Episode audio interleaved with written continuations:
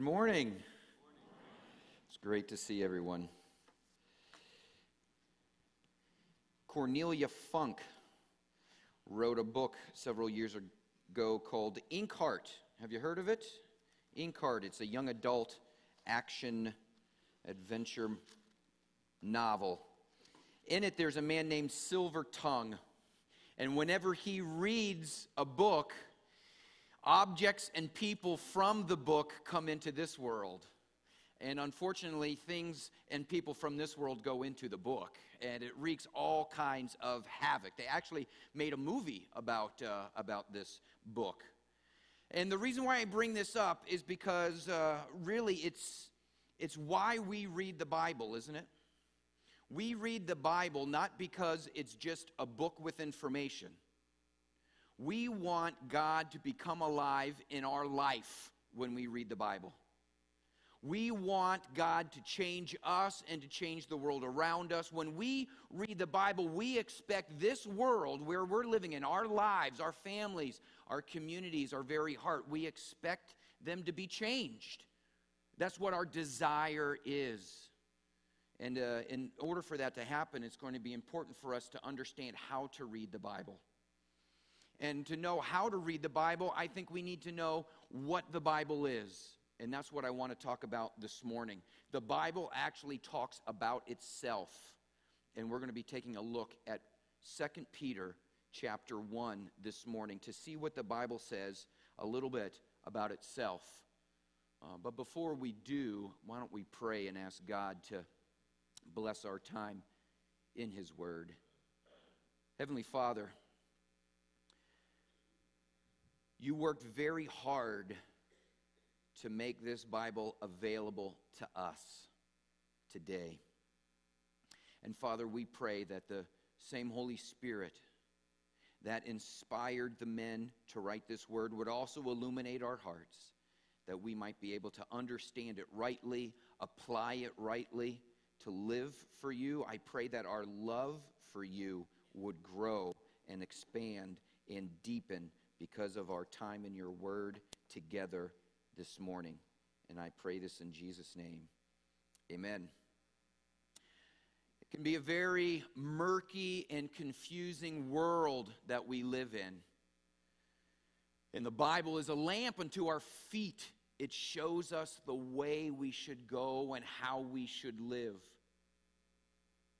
If we interpret it correctly, if if we apply it correctly. And, and there are times when we see people twist the scriptures, misinterpret the scriptures, misunderstand the scriptures. And I believe today that if we know better what the Bible is, we might be able to begin to understand and apply it. So let's take a look at 2 Peter chapter 1. I'm starting in verse 16. And what we're going to find here is that the scriptures are truth. The scriptures are truth. 2 Peter chapter 1, 16 to 18. For we did not follow cleverly devised myths when we made known to you the power and the coming of our Lord Jesus Christ. But we were eyewitnesses of his majesty. For when he received honor and glory from God the Father, and the voice was borne to him by the majestic glory, This is my beloved Son, with whom I am well pleased we ourselves heard this very voice born from heaven, for we were with him on the holy mountain. And we have the prophetic word more fully confirmed. All right, what is he talking about here? Peter says, We did not follow cleverly devised myths. Stories that maybe sound true but aren't really true A couple of myths that we have today. Some is one of them is, and it's an old wives' tale. If you go outside when your hair is wet, you're going to catch a cold. That's actually not true. Wet hair does not create viruses which give you a cold. Some people will say that food with mayonnaise spoils more quickly. That's actually not true. The acid in the mayonnaise actually helps preserve that food better when it's out on your picnic. Some people will say that you can get poison ivy from another person who has poison ivy. That's not true. Now, if the oil from the plant is on the person and that touches you, then you can get it. But all the youth were safe to interact with the other youth that had poison ivy uh, from working this week, uh, cleaning up OC Hill uh, backyard. You can't catch poison ivy from someone else's poison ivy. Another myth that we only use 10% of our brain. How many people have heard that myth? You only, we only use 10% of our brains. Not true. We use 100% of our brains. Boy, are we in trouble. if this is what 100% of our brains look like, we're in big trouble. Okay, here's another one. If you have really bad heartburn when you're pregnant, you're going to have a hairy baby. This is true. It is not a myth. It is actually true. If a mother has very serious heartburn when she's pregnant, she is very most likely to have a very hairy baby. The um, hormone that uh, generates hair also relaxes the esophagus, which allows the heartburn to happen. So, Laura, my wife, had really serious heartburn when she was pregnant with Matthias. This is what he looked like when he was born.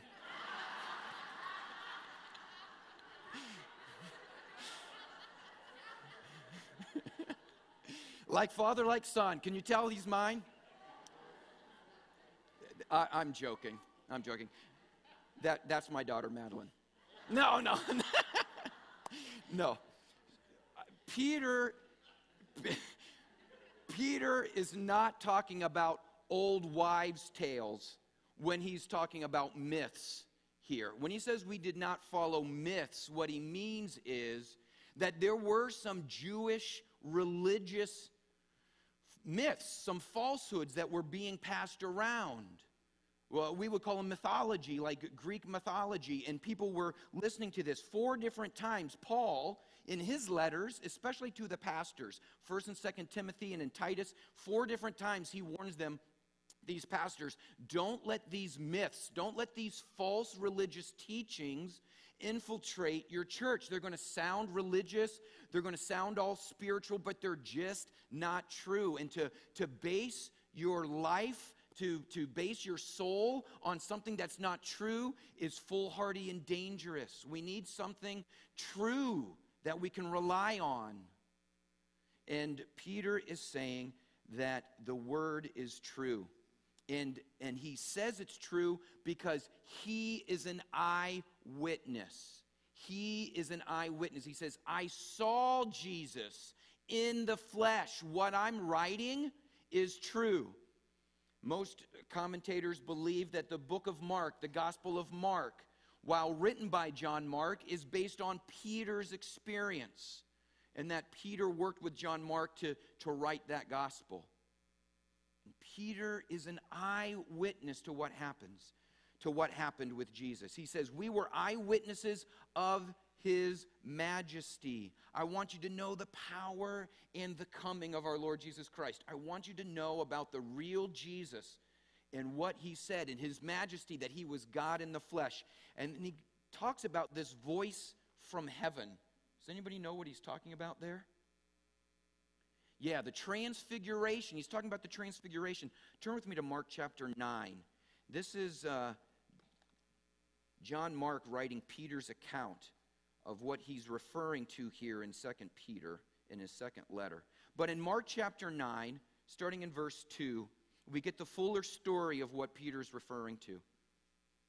Mark 9, starting in verse 2. And after six days, Jesus took with him Peter and James and John. So Peter was right there, he's an eyewitness. And he led them up a high mountain by themselves.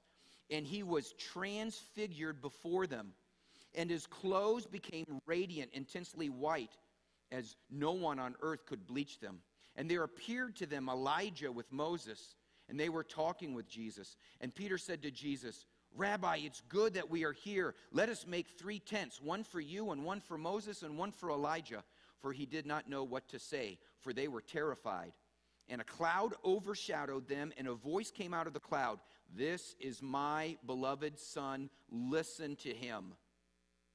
And suddenly, looking around, they no longer saw anyone with them but Jesus only. Absolutely amazing account of something that really happened. Jesus appeared on the mountain, and Moses and Elijah came with him. And Peter, who didn't know what to say, began to speak. Sounds like most pastors. Didn't know quite what to say, so he started talking. And he was actually interrupted by God, who spoke a voice, an audible voice from heaven that said, Jesus is my son. Listen to him. The affirming of the power and the majesty, the person of Jesus, was given by a voice from heaven, and Peter was there and heard it and he saw it. Jesus is the consummation of the law and the prophets, of Moses, who represents the law, and the prophets, represented by Elijah. Jesus is the fulfillment of what the Old Testament was saying. So, back here in 2 Peter, as, as Peter is describing this and why it's important that this happened, he, in essence, is giving us a projection uh, that, that there were the Old Testament prophets, and then Jesus came, and he was the consummation of what the Old Testament said God was going to do. And he did this in front of witnesses, he didn't do this secretly. Jesus did this in front of witnesses, and these witnesses wrote down what they saw. And that gives us the New Testament. It, it, Peter says that we now have something made more sure. That it's almost like we're getting more and more weight, more and more evidence of what God is doing. Started with the Old Testament and then it came to Jesus and the eyewitnesses, and now what we would call the New Testament. And we now have it, according to verse 19, more fully confirmed. The Word of God in the Old and New Testament is absolutely solid. It can't be moved or changed. It is steadfast. It is steady it is firm, it is sure, it is certain, it is dependable, it is reliable. Our faith is solid and made more sure because it rests on historical facts that were written down by eyewitnesses. Our faith is made more solid and strong because it is based on historical facts that were written down by eyewitnesses. It is true. The scriptures are truth. They are true, and therefore they are trustworthy. The scriptures are trustworthy. The scriptures are not only truth, but they are also divine and human both. The scriptures, the Bible that you hold in your hand or have loaded onto your device, is both divine and human. We refer to it as dual authorship. Look with me here, 2 Peter chapter 1, verses 20 and 21. Knowing this, first of all, that no prophecy of Scripture comes from someone's own interpretation, for no prophecy was ever produced by the will of man, but men spoke from God as they were carried along by the Holy Spirit. That's how we got the Bible. Men spoke from God as they were carried along by the Holy Spirit. Men were involved, carried by God through the power of the Holy Spirit. This is so important that we're going to make this our new memory verse for this month. 2 Peter 1:21. Say it with me. Men spoke from God as they were carried along by the Holy Spirit. 2 Peter 1 21. This is how your Bible was created. Dual authorship. You see it there in the purple. Men wrote it, but they spoke from God. Now, listen, they didn't speak for God, it wasn't generated from man, it was generated from God. And He used men, He carried them along by the Holy Spirit. This is called inspiration. That's the word that we use inspiration. Now, don't get this confused with the word, the English word inspirational. There are inspirational books and movies. Inspirational is a word that describes the effect that the book or the movie has on the person who reads it or watches it. Wow, that was very inspirational. It had an effect on me. That's not what we're talking about right now, although we do want the Bible to have an effect on us. That's not what we're talking about when we describe inspiration. When we say inspiration, we're not talking about the effect that the book has on the reader. We're talking about the effect that God had on the authors.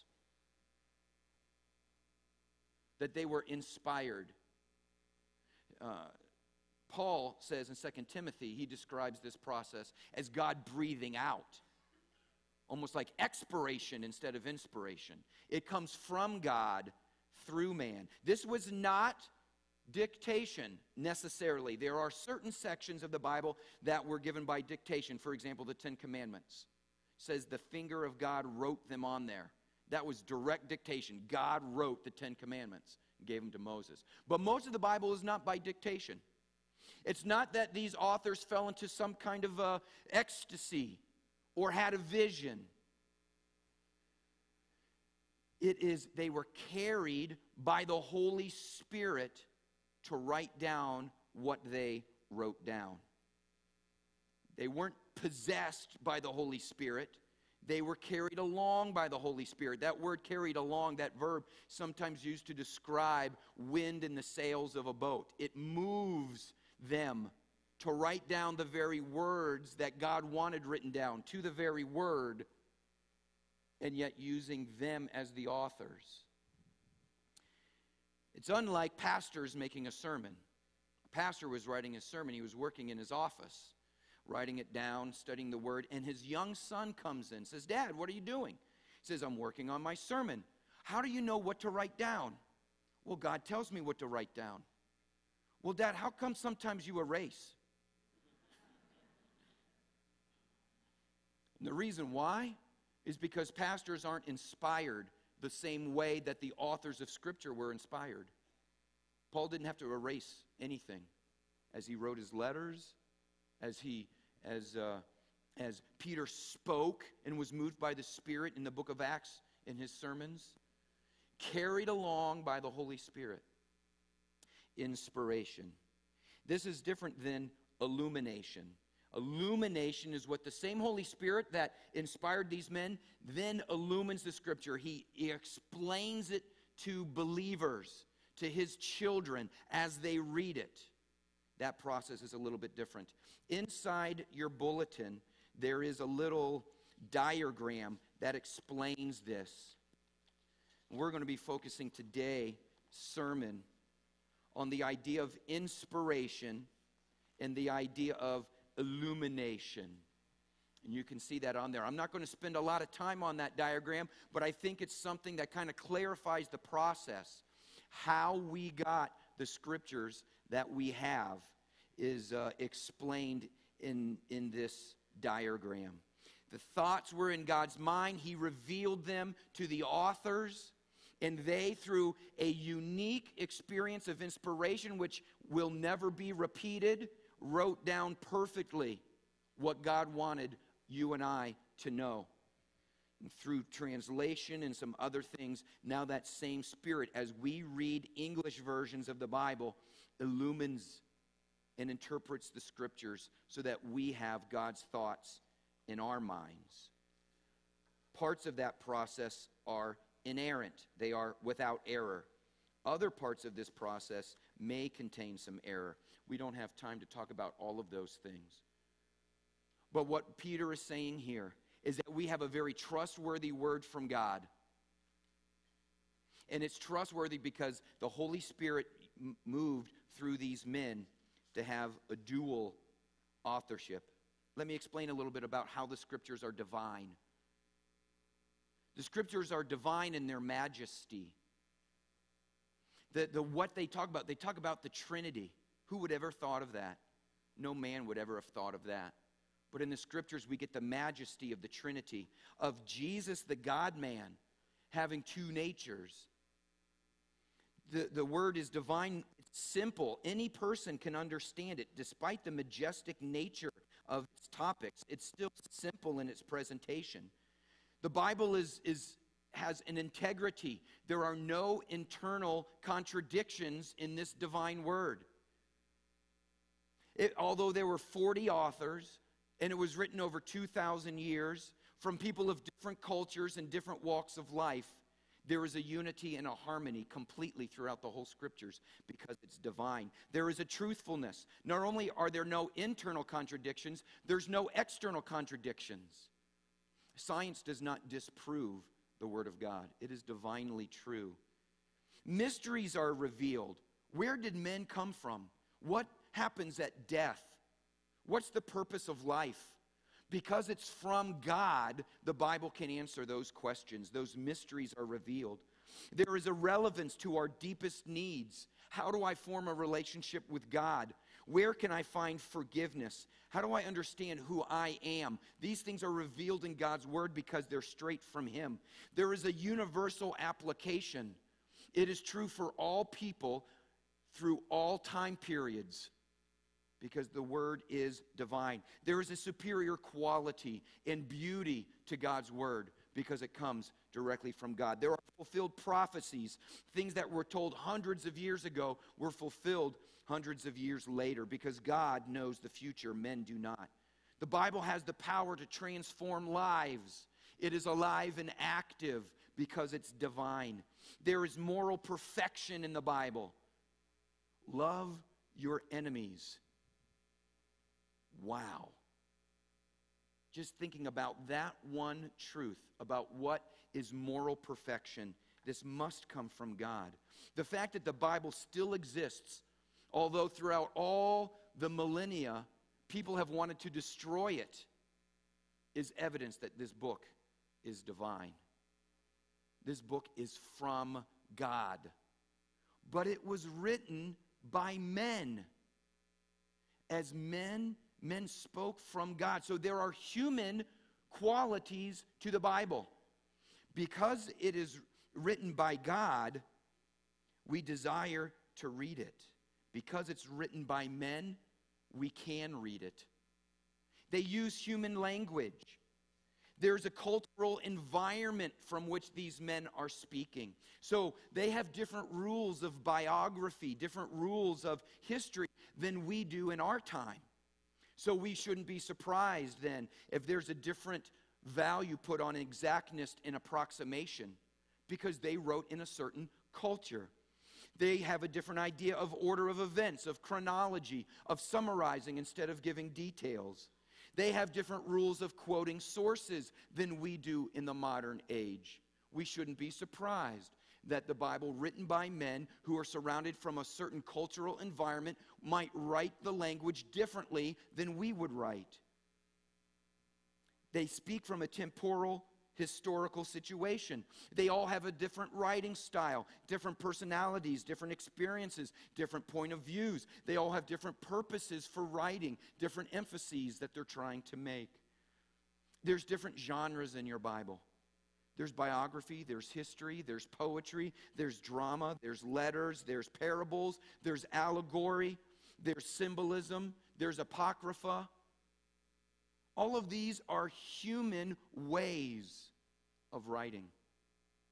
And because it's a human book, the rules for interpretation are the same for other human writings.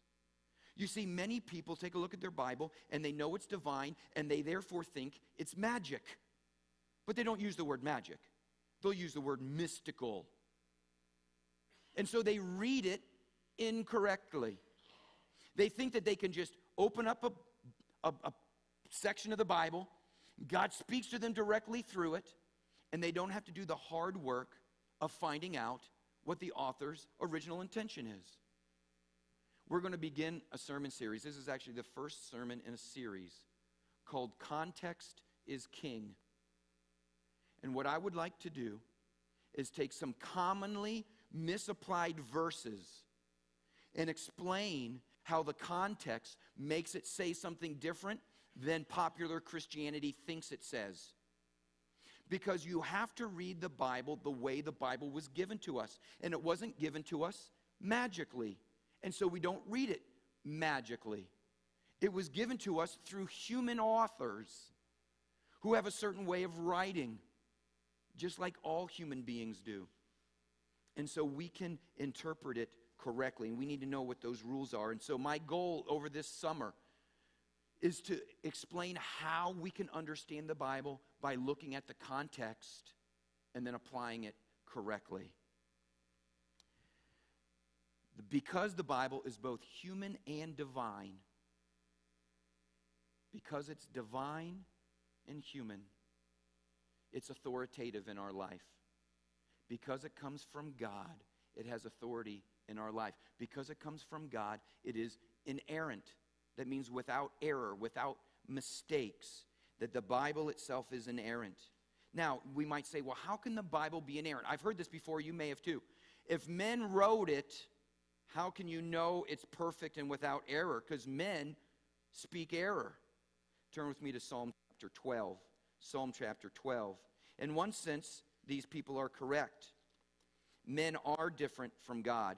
In Psalm chapter 12, we see this comparison between man's words and God's words.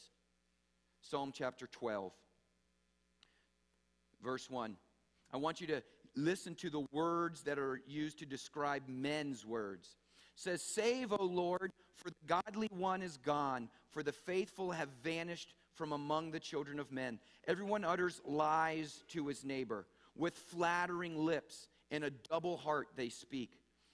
May the Lord cut off all flattering lips. The tongue that makes great boasts, those who say, With our tongue we will prevail, our lips are with us. Who is master over us?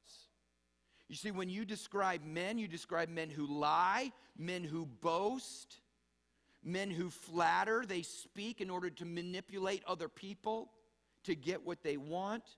Men who think that they themselves are their own master. Not a very good picture of the words of men. You really can't trust what some people say, can you? But what about the word of God? Verse 6. The words of the Lord are pure words, like silver refined in a furnace on the ground, purified seven times. What a stark contrast to the words of men. So people know that men can make mistakes. Men can even be motivated by evil desires. And so, can you really trust the Bible? Because it was written by men. You can't trust it, except that these men spoke from God as they were carried along by the Holy Spirit. And therefore, God was able to take men and create an inerrant scripture without error. I want you to see how Jesus, what Jesus thought of the Bible, what Paul thought of the Bible. How did Jesus understand what the scripture was? What did Paul think the scripture was like? Turn with me to Matthew chapter 22. In Matthew chapter 22, Jesus' authority is being challenged. And in this first example, what I want you to see is that the exact word that was used in the Old Testament is very important. That God spoke so that the very words themselves that He wanted would be the very words. Down to the very word, it's inerrant. Look in Matthew chapter 22. Jesus is being challenged, and so He challenges back. And He's talking about who the Christ is. Matthew chapter 22, we'll start in verse 39. No, is that, no, not yet, 43. He said to those who were challenging him, How is it then that David in the Spirit, isn't that interesting right there? I'm going to stop right there. David in the Spirit, and he's about ready to quote a psalm. That is exactly what Peter said in chapter 1, verse 21. Men carried by the Spirit. And Jesus says that David, when he wrote the psalm, was carried by the Spirit. Therefore, you can trust that it's God's words through David. How is it then that David, in the Spirit, calls him, meaning the Christ, Lord, saying, and now he quotes it, The Lord said to my Lord, Sit at my right hand until I put your enemies under your feet. Here's the point I want you to see Jesus is taking a very specific word from the Bible to make a point about who he is.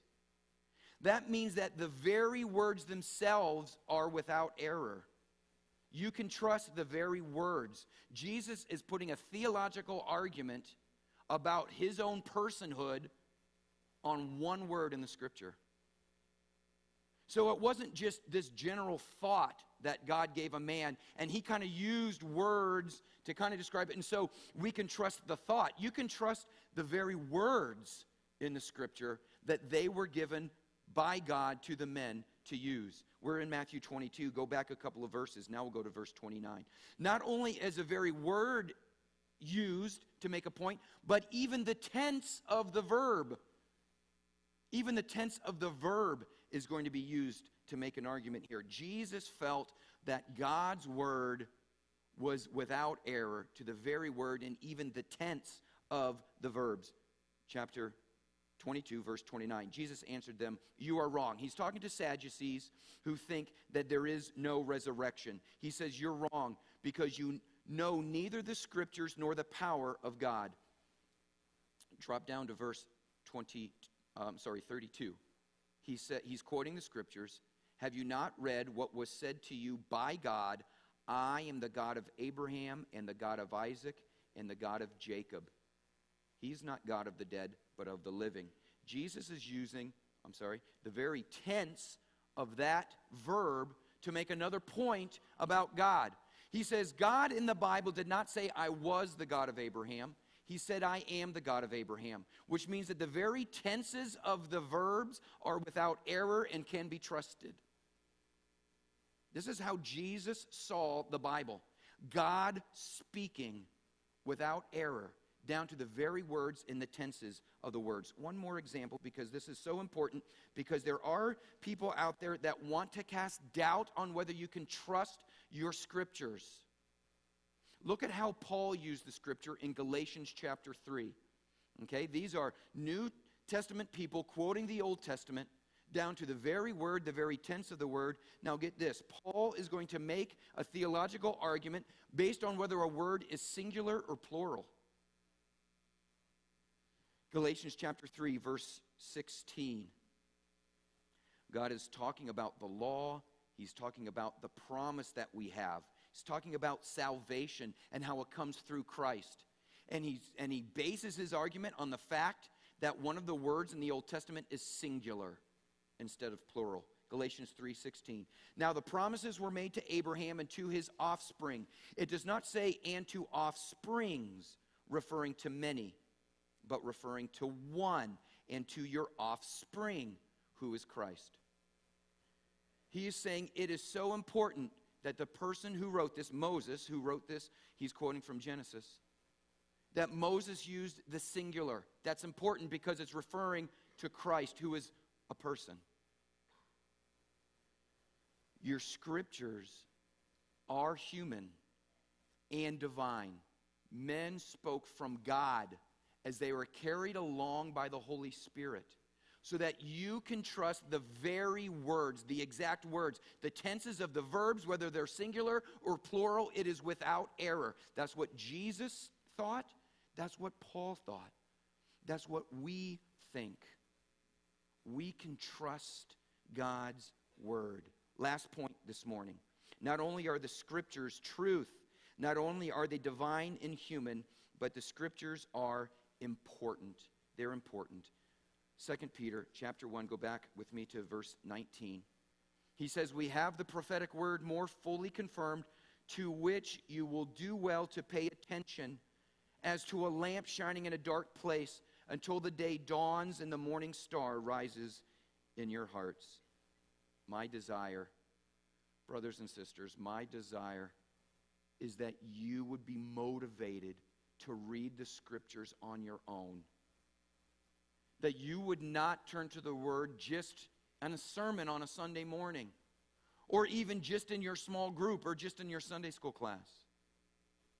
That you would seek God's face and that you would find it in His Word as the Spirit who inerrantly inspired the men to write it would illumine your hearts because you are His child by faith. I want you to be motivated to do this. I want you to see that this is the way that God has determined we will know Him. The only revelation of God that we can trust is the written Word of God. More than visions we might have, more than a thought that might just come into our minds when we listen to a worship song. God has chosen to speak to us inerrantly through His Word. Oh, I pray that you would love God enough, desire Him more and more, that you would go into His Word and that you would see Him in His Word. Because it's divine, we desire to read it. It accomplishes internal changes in the believer. Because it's human, we can understand it. It's not written in some heavenly language, it's written in human language, and we can understand it. My goal this summer is to equip you to, to correctly interpret it. If you don't know where to start, if you're motivated to read, let me give you a couple of, of uh, ideas. In the bulletin, on the same page where we, we have the diagram, there's a couple of ideas. Now, this is not anything that you have to do, but it might be a way to start. It's, I'm going to, uh, down here are displayed the, the verses that we're going to discuss this summer and how they're commonly misinterpreted. And I would encourage you to go to the scriptures and read these verses in context and come prepared. And then, if you want to read a, a, a, larger section, in the fall, we're going to begin a series called The Once and Future King.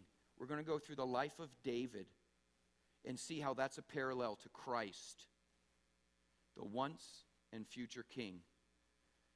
And so maybe you want to start by reading 1st and 2nd Samuel. That will get you ready for the fall. If you are not quite sure about your faith in Christ or who Jesus is. Another place to read would be the Gospel of John. The Gospel of John does a beautiful job of laying out the person of Christ. There are so many different ways that you could be reading your scriptures. And that's my challenge to you. I pray, and I've been praying this week, that the Spirit of God would well up inside you and draw you to His Word that you might know Him and love Him better. Let's stand for our final benediction.